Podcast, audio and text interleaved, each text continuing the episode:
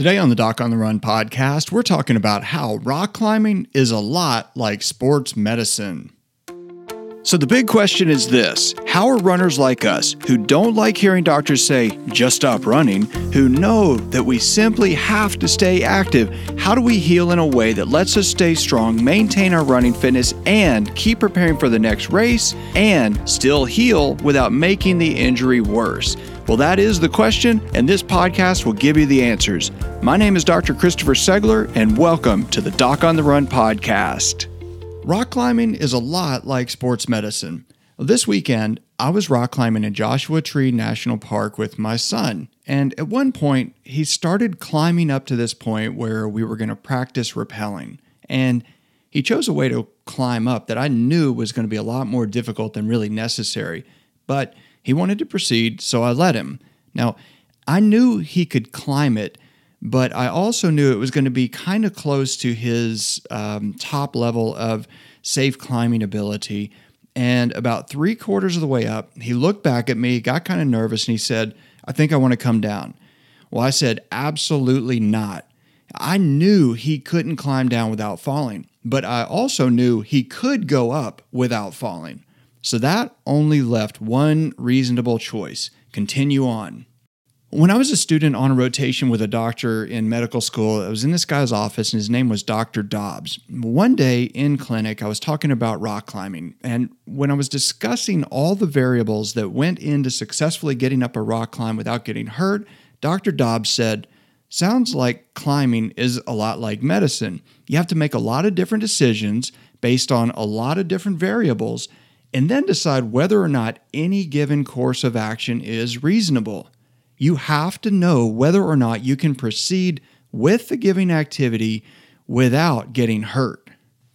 Almost daily, listeners of the podcast send messages to me through the contact form on the website asking me for permission to run.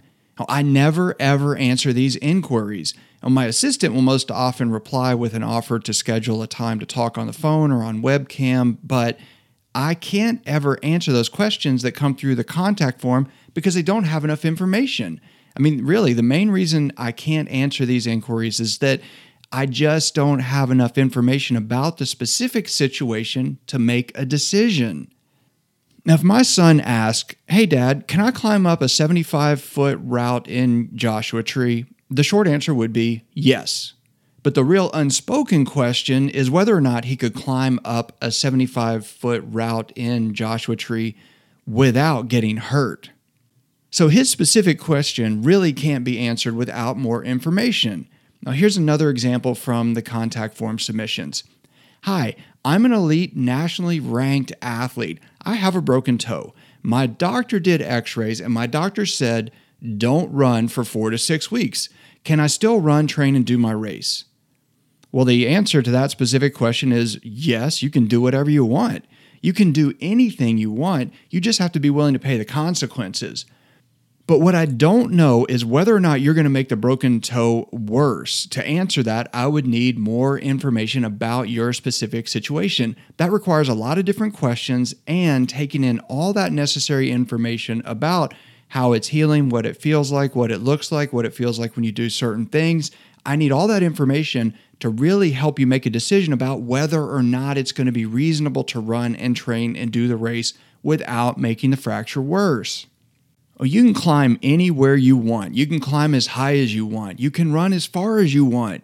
You just have to make sure your rope is not running over some sharp edge. Otherwise, you might find that only the ground will break your fall. There are some special exceptions to everything. Most runners can run and still heal, but only with certain modifications. Sometimes you can run if you can decrease the force and stresses applied to the injured tissues.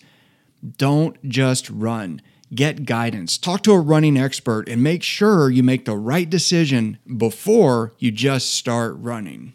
All right, if you've been injured, I know you want to run, but listen, the dumbest thing you can do when you're a runner and you've had a running injury is just take off and go for a long, fast, hard, exhilarating run. You have to figure out whether or not you're really ready to run. If you think you're ready to run, you're probably at a really high risk of another injury. So don't just go for that run that you're really itching to do. Instead, follow a careful test run plan and transition safely back to running. I created a video for you, and it's actually how to do your first test run outside when you think you're ready. We've got that video posted for you. It's on the show notes page and docontherun.com under the podcast section for this episode. Just go there and you can get instant access to the video. It's free. Go check it out. If you have a question that you would like answered as a future edition of the Doc on the Run podcast, send it to me, and then make sure you join me in the next edition of the Doc on the Run podcast. Thanks again for listening.